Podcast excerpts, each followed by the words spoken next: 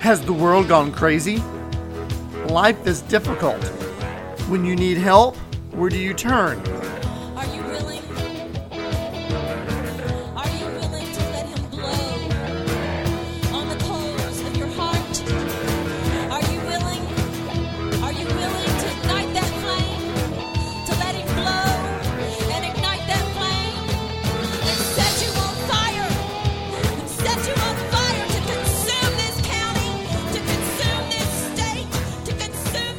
Welcome to Christian Impact, impacting your life with spiritual truth.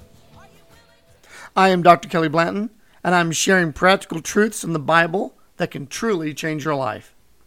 Today is September 20th, 2023. We continue our series, Words for Life, and today's words is turn the table. I don't know if you're familiar with that phrase, turn the table but you get your life turned upside down when the tables are turned. Yes, it's an idiomatic expression. It's not really one word, it's of multiple words, turn the table, but that is the word that the Lord has given to me for this message. And so, like most of my podcasts, I start off asking you questions. Let's get you thinking about what am I going to talk about. And so, are we living by the kingdom values or values of the kingdom? Do we get along well with others? Are we prepared to turn the table on what the world expects? You know, the rules for living in the kingdom of God, they are different than the rules of the world. The values of the kingdom are different from the values of the world.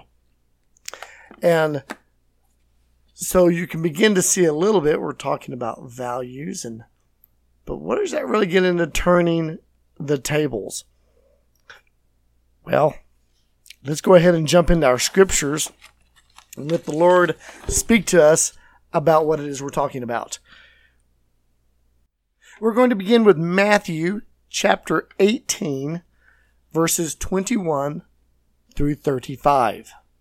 Matthew 18, 21 through 35. It reads, Then Peter came to him and said, Lord, how often shall my brother sin against me and I forgive him? Up to seven times? And Jesus said to him, I do not say to you up to seven times, but up to seventy times seven. Therefore the kingdom of heaven is like a certain king who wanted to settle accounts with his servants. And when he had begun to settle accounts, one was brought to him who owed him ten thousand talents, but he was unable to pay his master. And his master commanded that he be sold, and his wife and children, all that he had, that payment be made. And the servant therefore fell down before him, saying, Master, have patience with me. I will pay you all. The master of that servant was moved with compassion, released him, and forgave him the debt. But that servant went out and found one of his fellow servants who owed him a hundred denarii. And he laid hands on him and took him by the throat, saying, Pay me what you owe.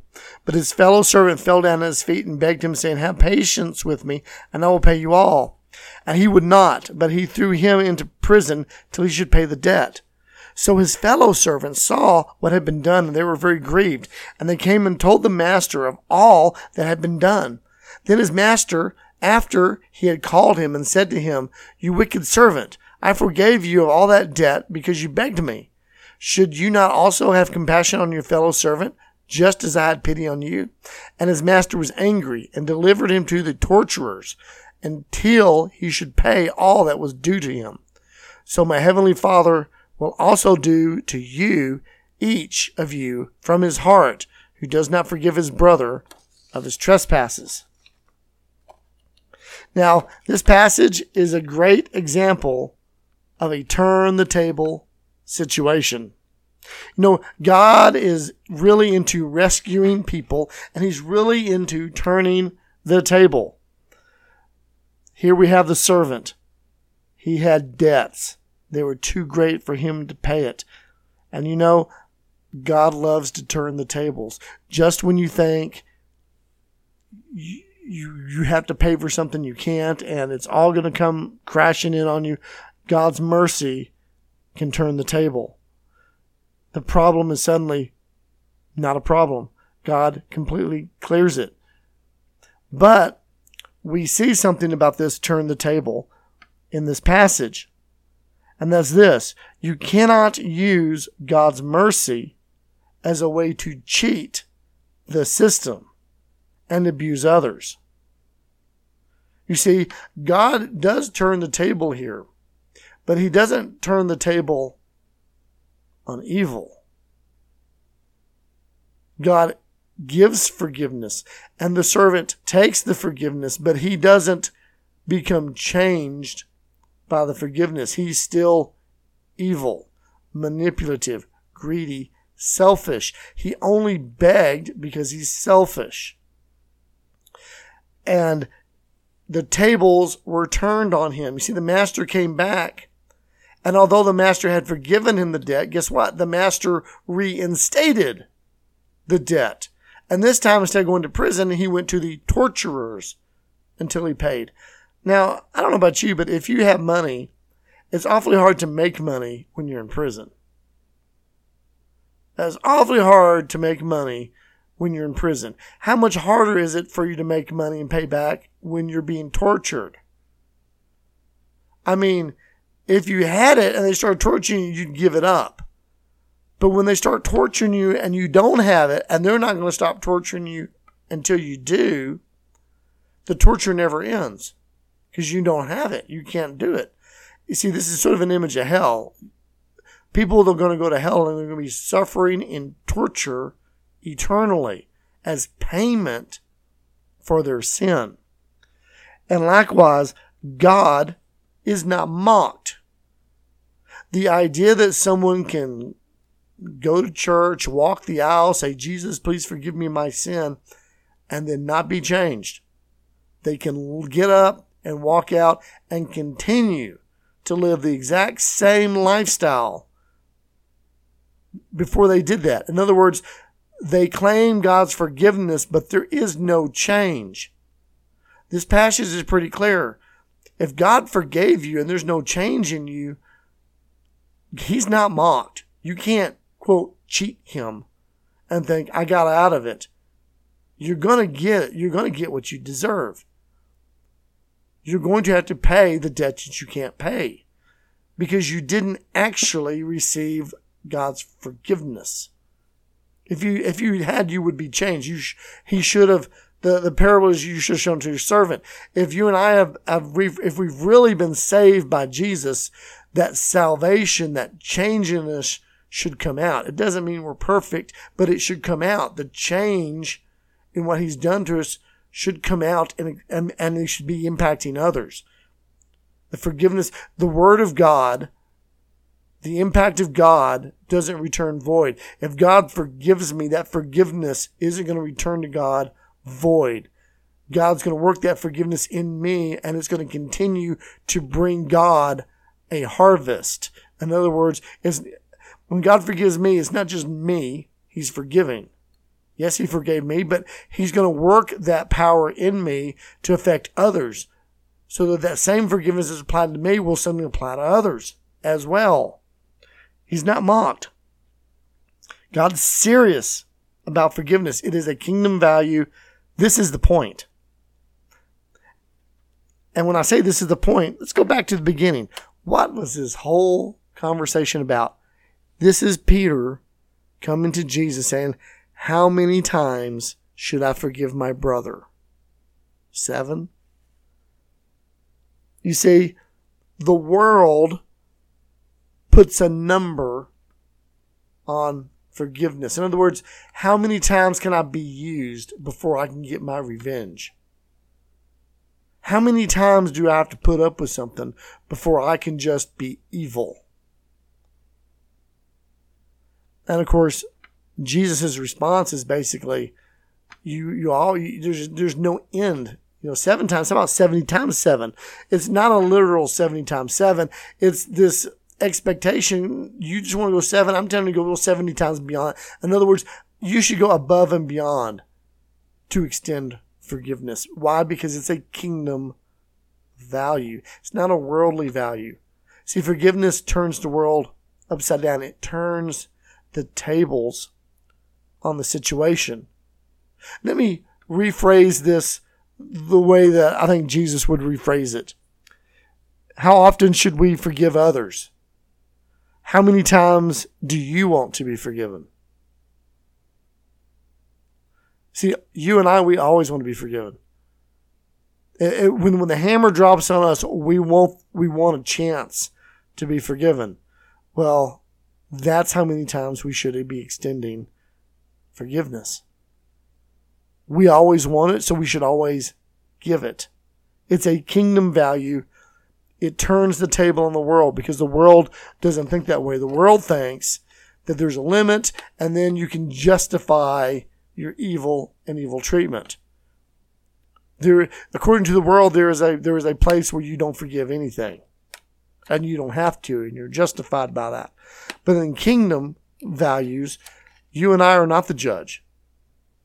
All we can do is give the forgiveness that we've been given to others. Now let's look at another scripture on this turn the kingdom conversation. Genesis chapter 50, verses 15 through 21. It reads, When Joseph's brothers saw that their father was dead, they said, Perhaps Joseph will hate us, and he may actually repay us for all the evil which we did to him. So they sent messengers to Joseph, saying, Before your father died, he commanded, saying, Thus you shall say to Joseph, I beg you, please forgive the trespasses of your brothers and their sin, for they did evil to you. Now please forgive the trespasses of the servants of the God of your father. And when Joseph and Joseph wept when they spoke to him. Then his brothers also went and fell before their face. And they said, Behold, we are your servants. And Joseph said to them, Do not be afraid, for I, for am I in the place of God? But as for you, you meant evil against me, but God meant it for good, in order to bring about as it is this day to save many people alive. Now therefore do not be afraid. I will provide for you and your little ones. And he comforted them and spoke kindly to them. Now this portion of scripture is taking place. Um, uh, Joseph's brothers had sold him into slavery and through a long story, Joseph ended up in prison with Pharaoh and he had a dream. Pharaoh had a dream and Joseph interpreted it. And it was about the, the coming abundance and the coming famine. And Pharaoh made Joseph second command over all Egypt, except under Pharaoh, so that Joseph could use the years of abundance to save up so that he could save Egypt in the famine. And Joseph not only saved Egypt in the famine, but he saved all the known world around them because he was the only one who had food for anybody. And so, and in that process, he saved his family. His brothers came down to buy food because they're starving, and he finds them and he doesn't think of evil. And, and so his brothers get his dad and the whole family, and they all come and they all move to Egypt. And Joseph takes care of them in Egypt. And now we're to the end, and Joseph's dad, Jacob, has died. And Joseph's brothers are afraid. This is where this passage picks up. Joseph's brothers are afraid that the only reason why Joseph didn't have him killed was because of his father Jacob. And so they're afraid now that Jacob is dead, that Joseph will be free to do evil to them, to harm them, to get revenge. Listen, Joseph's brothers are still thinking with worldly thinking. Joseph's brothers are still thinking evil. The same type of thinking that threw Joseph in the pit is how they are thinking. See, Joseph has forgiven them, but they, they didn't get that. They didn't understand that. They still think like the world thinks. And so they make up a lie. Well, this telling that Jacob really said, now Joseph, don't do this to your brothers. And so they, you know, they, they, they give up this story. And you, and you see in the scripture that we read, it says that when they say this to him, it says, and then Joseph wept when they spoke to him. Listen, Joseph wasn't weeping because this was some final words of Jacob. Joseph knew it was a lie. Joseph wept because his brothers had not received the forgiveness that he offered his brothers are still very much in slavery because they don't believe. See, they thought Joseph was going to turn the tables on them. Jacob's days is going to turn the tables to evil because that's what the world does. That is a worldly value. And many times we, we do the same thing. It's like, man, the minute I get a chance to bring up someone's past, here's a person that's come to the Lord, but you know what? The minute they, they slip up, I'm going to remind them that they're really no good so and so.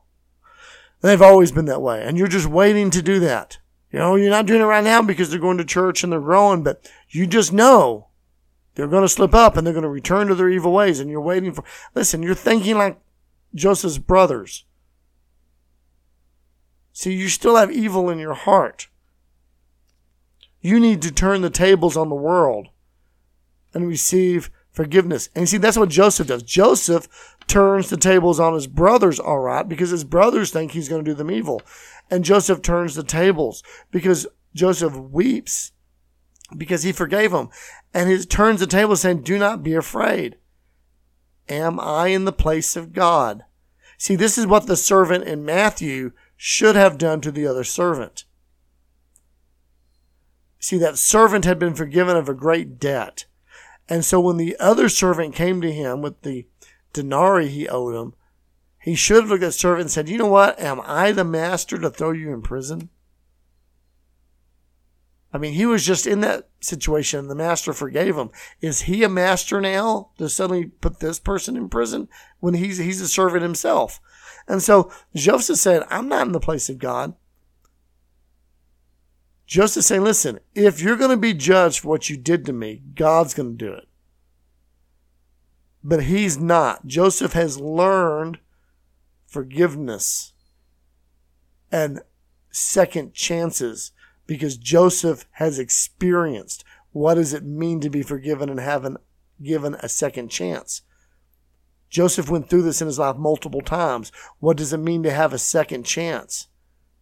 And he says, what you meant for evil, God meant for good. Joseph understands he wouldn't be there. What they thought was evil, God turned the tables and created it for good. God can do that. God can take the evil things and turn it around upside down and make it good. And here they think that Joseph's going to do something evil, and he's telling them God's going to turn this around. You think I'm about to do evil, but instead, don't be afraid. This is the Savior life. And he tells them not to be afraid, and this says, I will provide for you and your little ones. Do you understand that Joseph, as being provider, he gave them provision. In other words, his brothers didn't need to work to provide for their families. Joseph provided for all 11 of their families. He provided for all of them and their little ones, their little children. Joseph alone took care of all of them as if they were his children. And it says, and he spoke kindly to them. He comforted them. See, he completely turned the tables on expectations. Now let us look at our last scripture passage, Romans 14, verses 1 through 12. Romans chapter 14, verses 1 through 12. It reads, Receive one who is weak in the faith but do not dispute over doubtful things. For one believes he may eat all things, but he who see, but he who is weak eats only vegetables.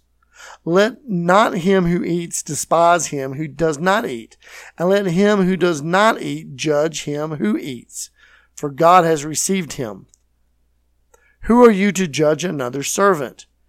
To his own master he stands or falls. Indeed, he will be made to stand, for God is able to make him stand.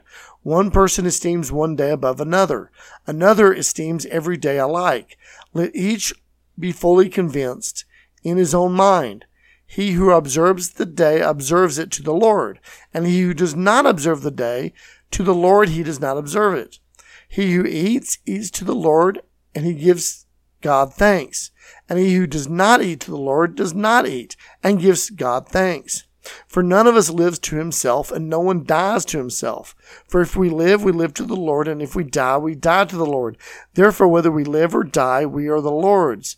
For to this end Christ died and rose and lived again, that he might be Lord of both the dead and the living.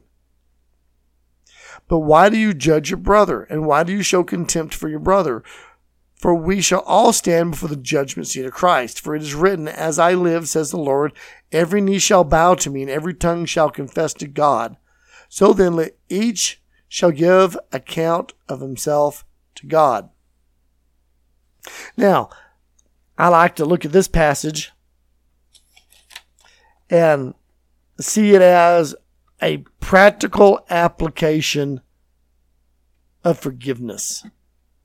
A practical application of forgiveness. See, we've, we've read in Matthew and we've seen in Genesis this turn the tables, to turn evil into good, to turn what the world thinks upside down on its head because God says something else. And here, this is some practical application. How do we apply this turning the table? And so the first thing I want us to understand is that there is a connection between physical conflicts and spiritual conflicts. There's, there's connections to these, and this passage is highlighting that. And how does it highlight? Well, it highlights about exercising forgiveness. Notice it starts off receive one who's weak in the faith, but not in disputes over doubtful things. Now, last week I talked about being a watchman, and a watchman, you have to speak the truth, and that brings you into conflict. And so we talked about watchmen is about being conflicts.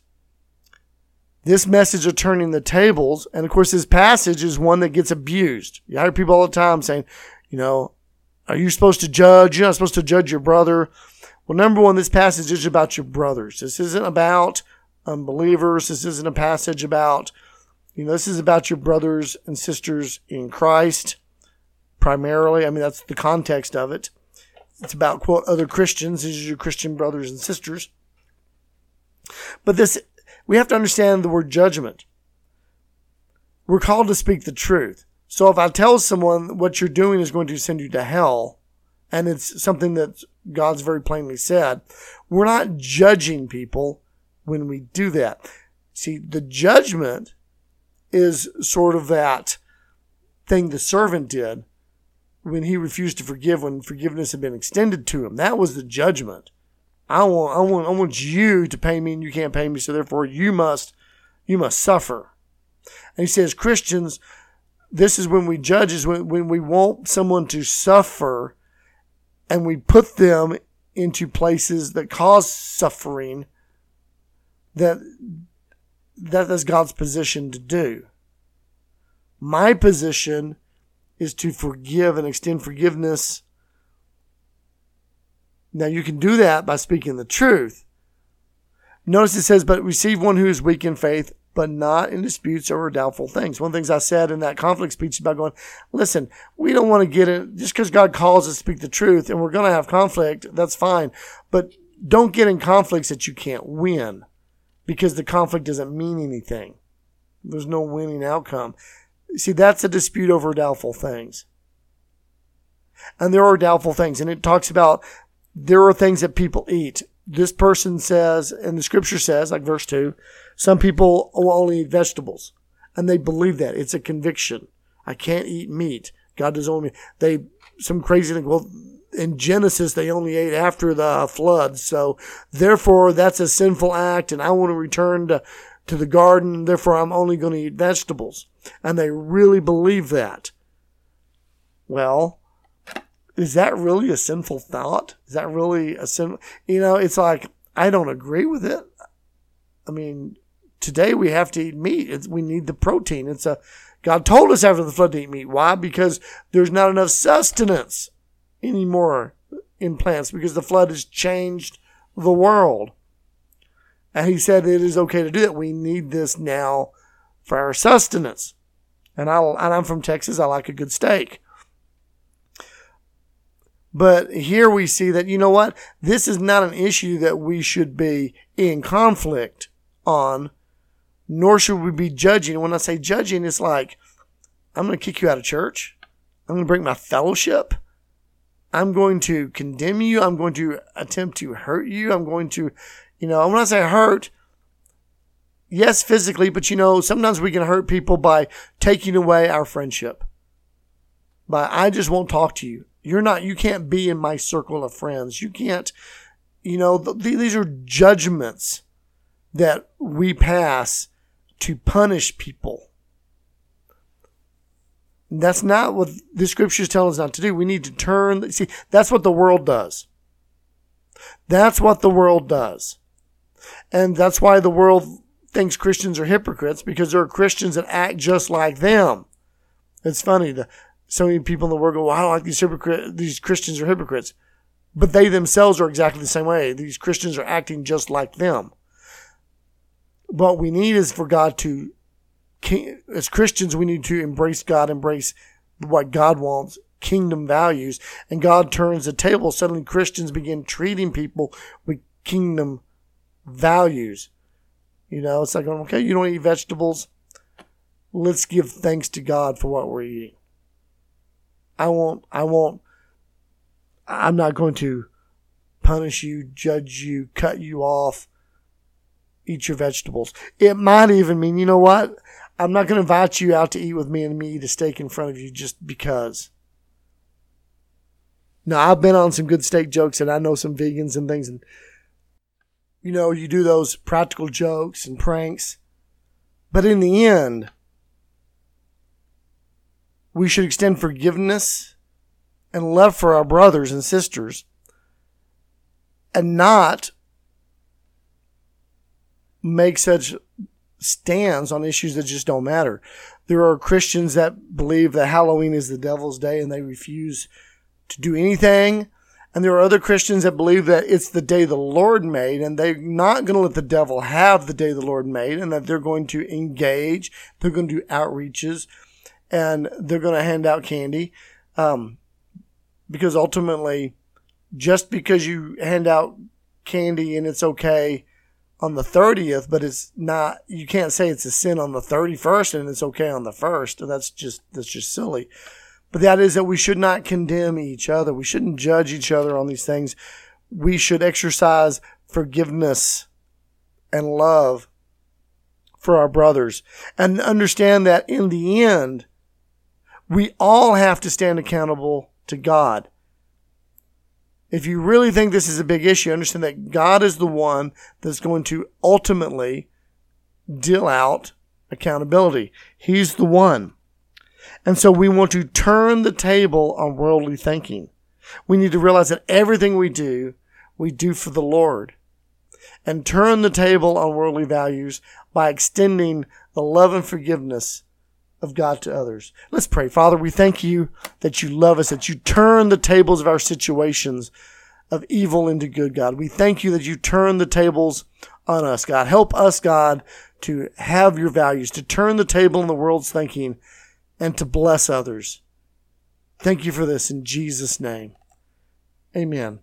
Thank you for listening to uh, this teaching. You can view our other teachings or listen to them at our website, www.christianimpact.net.